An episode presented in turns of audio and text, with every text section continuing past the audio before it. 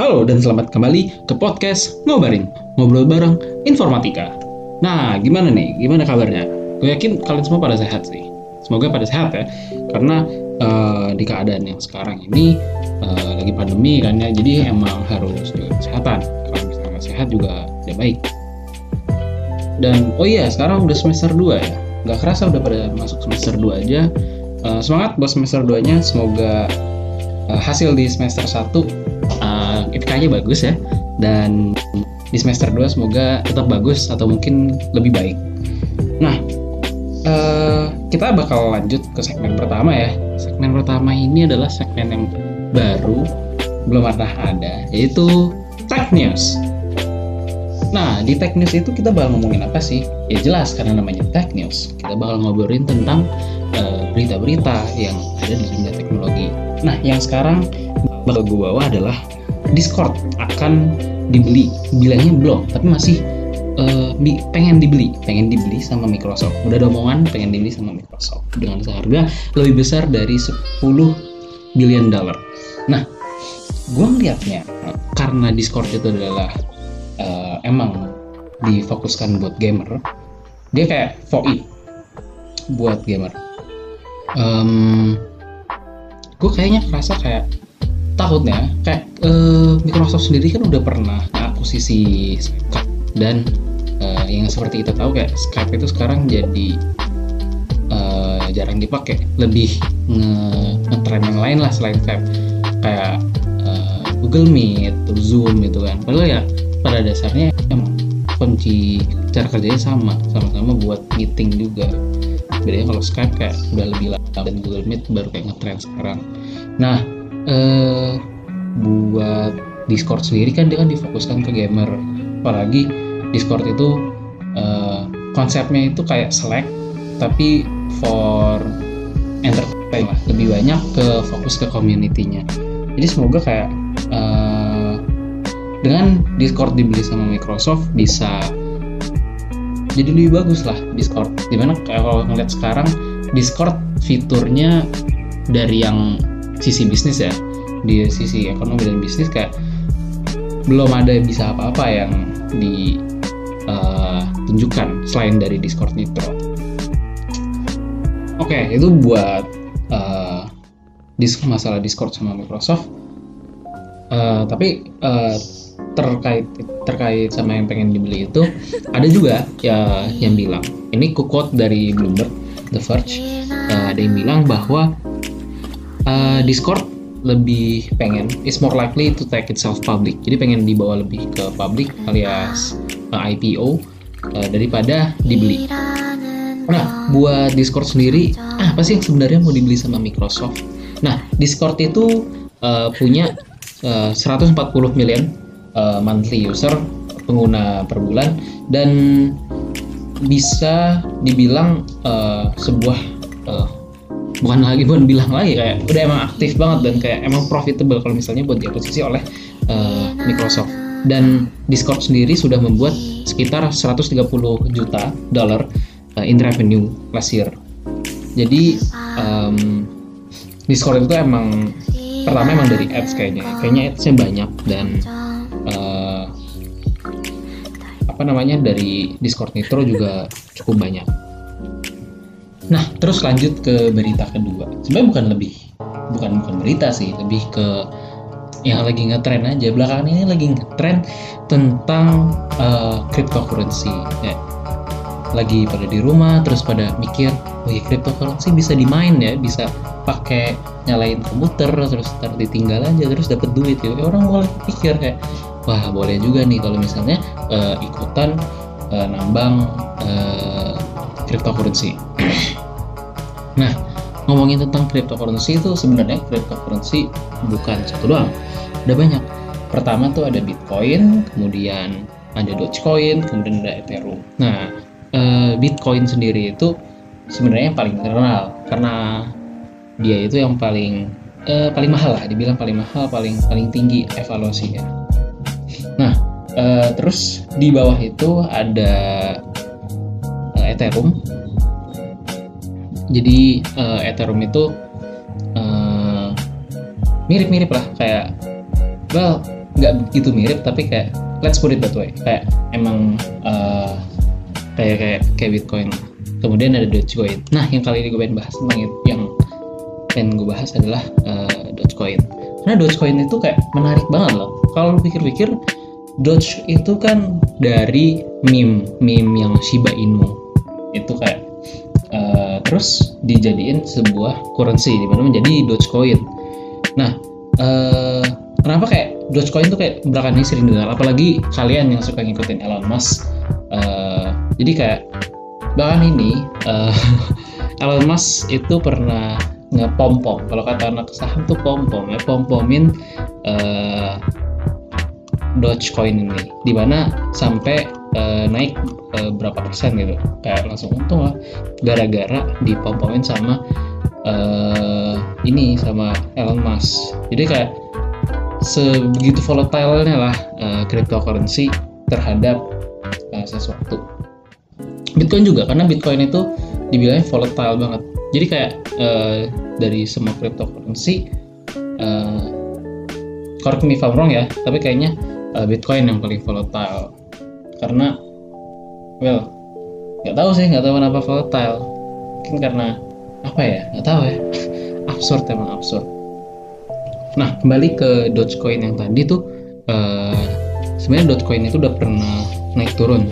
Kayak pertama dia naiknya di tahun 2017 karena ada cryptocurrency bubble. Itu dia hampir 17 sen, 17 sen uh, per koin. Jadi memang kelihatannya kayak kecil ya, tapi kan orang belinya bukan per koin, tapi kayak uh, lebih dari satu koin. Kemudian uh, di Juli 2020 uh, eh, Dogecoin naik lagi karena TikTok trend. karena emang volatile itu gara-gara TikTok trend, Dogecoin bisa naik jadi harga satu dolar, which is emang sebuah kenaikan yang tinggi banget dari 0, uh, 0,017 alias 17 sen kurang lebih 17 sen per koin jadi satu uh, dolar per koin. Hmm, mungkin kayak kelihatannya gede banget gitu. Kemudian di Januari 2021 Dogecoin naik lagi yaitu 800%. Ini kayaknya tinggi banget sih. 800% dalam 24 jam. Karena hasil dari uh, Reddit user dan kemudian dibantu sama yang tadi gue bilang Elon Musk. Dan uh, dibantu lagi sama GameStop. So squeeze kayak um, aku kurang paham yang GameStop ini tapi yang aku tahu kayak Elon Musk ini emang ngebantu cukup membantu nah terus dari tadi kan gue udah ngomongin tentang uh, ini uh, Dogecoin itu kayak gimana gimana terus naik turunnya gimana nah sekarang kita gue pengen ngomongin kayak bagaimana cara menggunakan Dogecoin karena uh, ketika lu punya masa iya nggak digunakan? Nah oke okay, uh, untuk untuk uh, side note kemungkinan uh, ini belum teraplikasikan di Indonesia tapi uh, lebih banyak diaplikasikan di luar negeri. Nah, Dogecoin sendiri itu pernah dipakai di sosial media sebagai tipping buat ngasih-ngasih orang. Pokoknya kayak dulu sebagai as joke aja lah kebanyakan. Kemudian ada uh, pernah pernah dicoba untuk uh, jual rumah kemudian jadi uh, apa namanya buat uh, as a currency kayak bener-bener as a currency di situs poker ataupun situs-situs dewasa. Kemudian pernah dicoba juga di di Reddit jadi sebagai uh, currency di Reddit, kemudian currency di Twitch. Oke, okay, tadi kita udah ngomongin tentang uh, Dogecoin, terus uh, cryptocurrency. Mungkin uh, terlalu banyak ya kita ngomongin tentang kayak begini-beginian kayaknya kayaknya udah cukup sih kita ngomongin tentang cryptocurrency tadi. Um, selanjutnya kita bakal ngobrol bareng yang keren banget. Uh, beliau memimpin suatu himpunan di kampus tercinta kita yaitu UNS. Uh, himpunannya adalah himpunan uh, mahasiswa uh, informatika Himaster. Nah, uh, untuk siapa dan uh, untuk apa uh, kita bakal ngobrol sama beliau itu kita bakal lanjutin di segmen berikutnya oke jadi jangan ke mana-mana tetap stay di podcast ngobarin ngobrol bareng informatika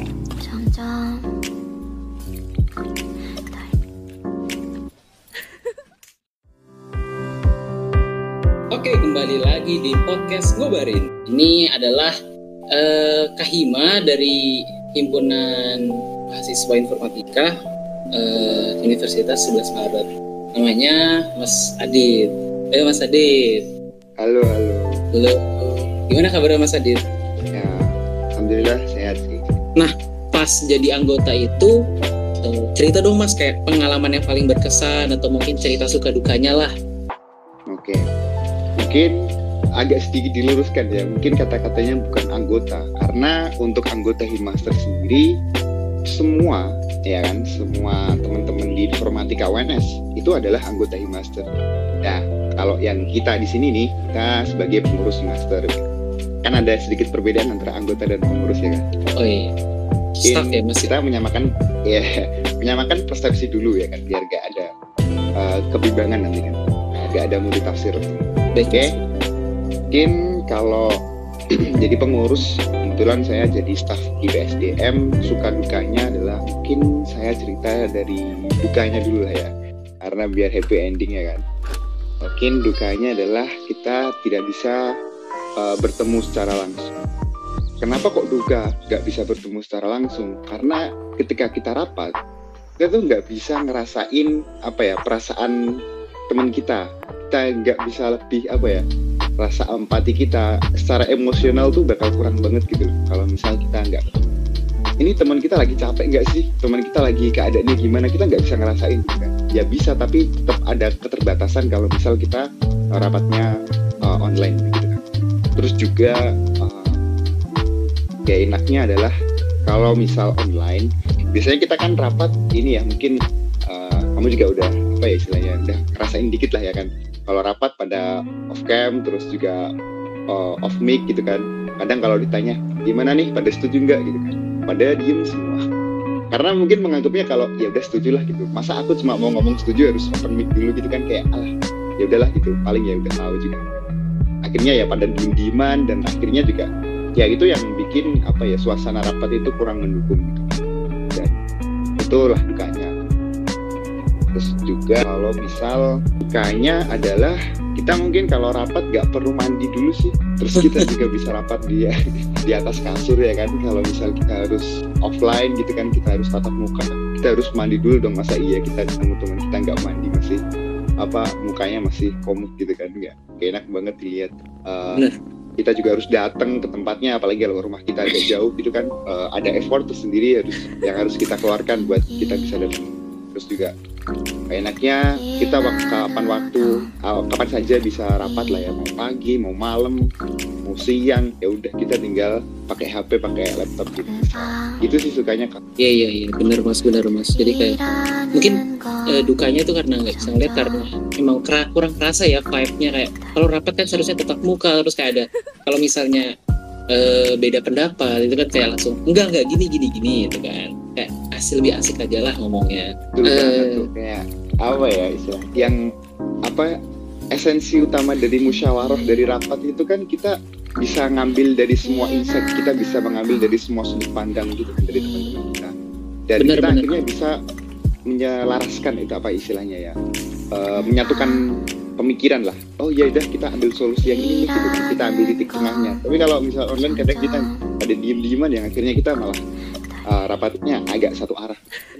Kalau diem-dieman kan kayak ya udah ya yeah, setuju setuju nggak uh, ada nggak ada rasanya lah nggak ada yang kayak nggak nggak gini gini gini nggak ada gitu gak, kurang kerasa ya mas ya kalau rapatnya ada gitunya. Yo itu bang. Uh, keren keren keren keren. Nah sekarang kan Mas Adit ini jadi uh, kahima nih. Uh, apa aja sih yang diekspek buat uh, Mas Adit dalam memimpin Himaster? Oke, okay, yang saya apa ya ekspektasikan ketika saya menjadi KHA mungkin ya. Saya bakal belajar banyak hal sih. Gimana sabarnya saya mungkin ya dalam menghadapi setiap kesibukan. Apalagi kalau misal kita udah capek gitu kan kadang kita biasanya uh, secara emosi tidak stabil ya kan. Kita nggak stabil dan akhirnya kita berpikir tidak jernih gitu kan. Yang itu justru bakal uh, memberikan dampak yang nggak baik gitu kan bagi saya sendiri dan terlebih ya ke master secara umum. Di situ ya saya pengen belajar gimana saya bisa memanage diri saya sendiri dengan lebih baik. Kemudian saya juga bisa memanage teman-teman. Saya bisa menyatukan teman-teman ini. Kita bisa bekerja sama dengan baik. Gimana sih caranya gitu kan? Itu sesuatu hal yang menurut saya susah sih. Karena nggak semua orang itu bisa manage orang dengan baik. Itu hal utama yang pengen apa ya yang saya ekspektasikan bisa saya dapat ketika saya jadi kelima iya, benar-benar intinya lebih bisa menyatukan lebih menyatukan ya mas ya? Ya betul. Dan nih mas Adit satu ini nih. Nah pasti mas Adit ini sendiri udah siap dong uh, memimpin uh, himpunan uh, mas, uh, mahasiswa informatika uh, Universitas Nah, uh, apa aja sih yang udah disiapin sama Mas Adit buat master? Oke, sebenarnya uh, persiapannya itu lumayan lama ya. Apalagi sebenarnya di bulan mungkin November akhir ya, seingat saya tahun kemarin dari pengembangan organisasi dari PO itu kan ada broker namanya kaderisasi. Jadi di kaderisasi itu PO sudah menyiapkan calon-calon uh, kahima dan calon-calon wakahima. Kebetulan saya kan di situ masuk ya dalam saya. Sehingga persiapan saya memang lebih banyak lah mungkin ya. Sehingga waktu itu ketika di kaderisasi kita ada forum uh, dengan pengurus-pengurus lama seperti Mas Zidan, Mas Kevin gitu kan, yang cerita banyak lah, ya istilahnya apa ya? Mereka sharing tentang apa sih yang kurang gitu kan dari Master 2020, apa sih yang harus diperbaiki dari Master 2020 dan apa sih yang baik dari Master 2020 yang tetap harus kita lanjutkan nih di 2021. Jadi persiapan awalnya memang dari situ saya sudah dibentuk istilahnya ya, dari dari pengembangan organisasi yang sudah menyiapkan saya untuk jadi ketua kemudian saya sendiri saya secara pribadi ya saya pastinya meminta izin kan kepada orang tua untuk jadi ketua master begitu kan. Juga orang tua alhamdulillah mengizinkan. Kemudian uh, saya sendiri mempersiapkannya dengan saya coba nih uh, apa ya saya harus memanage diri saya dengan baik gitu sebelum saya bisa memanage orang-orang gitu kan. Dan saya harus uh, melihat nih kira-kira apa nih kesibukan saya gitu kan. Apa sih kesibukan yang mungkin gak penting nih yang harus saya hilangkan sehingga saya ada waktu nih buat di master mungkin dari waktu main game gitu kan. Dulu kan saya ya cukup sering main game gitu tiap hari main game tiap sore tiap malam gitu kan. Kayak main game main game dan terus gitu. Nah mungkin sekarang saya harus sedikit mengurangi waktu main game saya. Mungkin juga waktu nongkrong lah sama teman yang biasanya saya bisa setiap saat nongkrong sama teman-teman itu yang uh, harus saya latih. Ya itu hal simple tapi yang dampaknya sangat besar sih bagi saya sendiri. Terus juga saya harus mempersiapkan bagaimana sih komunikasi gimana saya bisa menjalin komunikasi dengan teman-teman gitu ternyata ada ilmunya. Saya juga uh, sedang belajar kayak uh, gimana sih kita ngomong biar teman-teman yang lain tuh mau mendengarkan nggak uh, uh, kita ngomong itu nggak sekedar ngomong sehingga orang lain tuh tertarik dengan omongan yang kita gitu. Ternyata itu juga ada ilmunya dah. Itu yang sedang saya pelajari dan itu menurut saya hal yang masih saya persiapkan sampai sekarang adalah gimana saya berkomunikasi berkomunikasi dengan teman-teman. Supaya teman-teman ini dengerin saya dan paham apa yang saya omongkan sehingga ya ke depannya kita bisa berjalan bareng-bareng gitu. Gitu sih.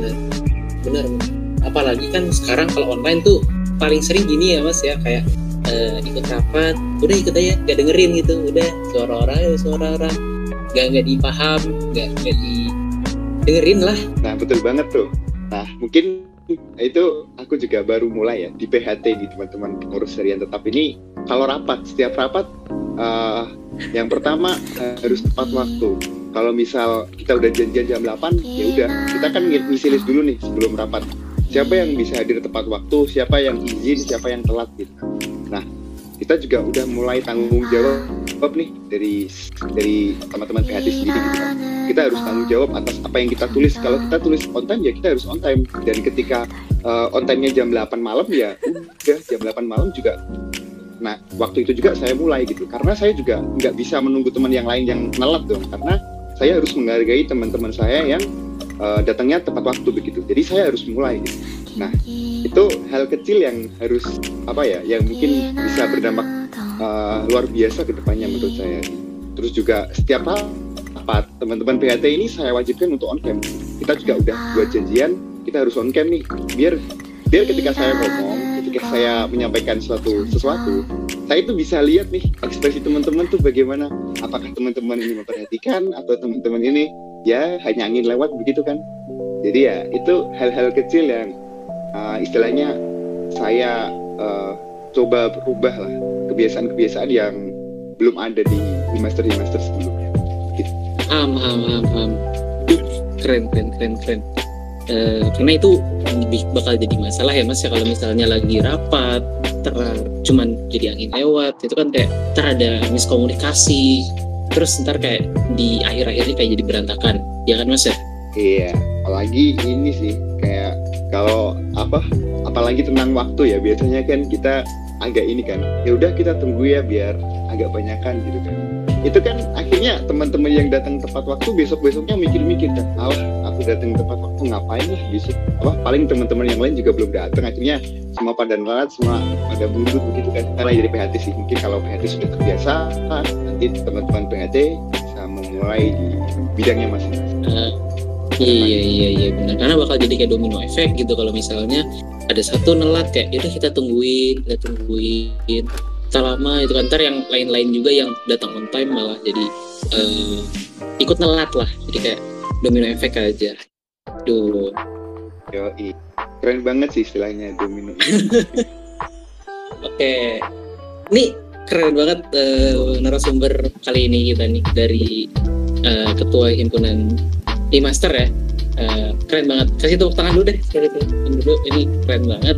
Uh, kayaknya segitu dulu sih mas ya buat kali ini. Semoga kita bisa ngobrol-ngobrol lagi di podcast-podcast berikutnya. Uh, oh ya sebelum ditutup, Mas ada yang pengen dipromosiin atau something gitu Mas yang dipromosiin? Mungkin ada kerjaan atau mungkin lagi buka startup. Ada nggak Mas? Kalau yang dipromosiin sih mungkin sekarang apa ya? Ini dan tentang apa international game development nih ya ini sebenarnya acara dari kampus ya kan kebetulan UNS uh, eh, berulang tahun yang ke-45 ya. UNS itu masih muda banget lah daripada apa univ-univ lain ya kan tapi kita juga harus bangga bahwa UNS ini sekarang udah masuk PTNBH yang di Indonesia mungkin baru 12 kali yang bisa dapat apa sertifikat uh, bisa PTNBH dan di sini uh, kampus UNS mengadakan uh, International Game Development. Dan itu bekerja sama dengan uh, teman-teman di master.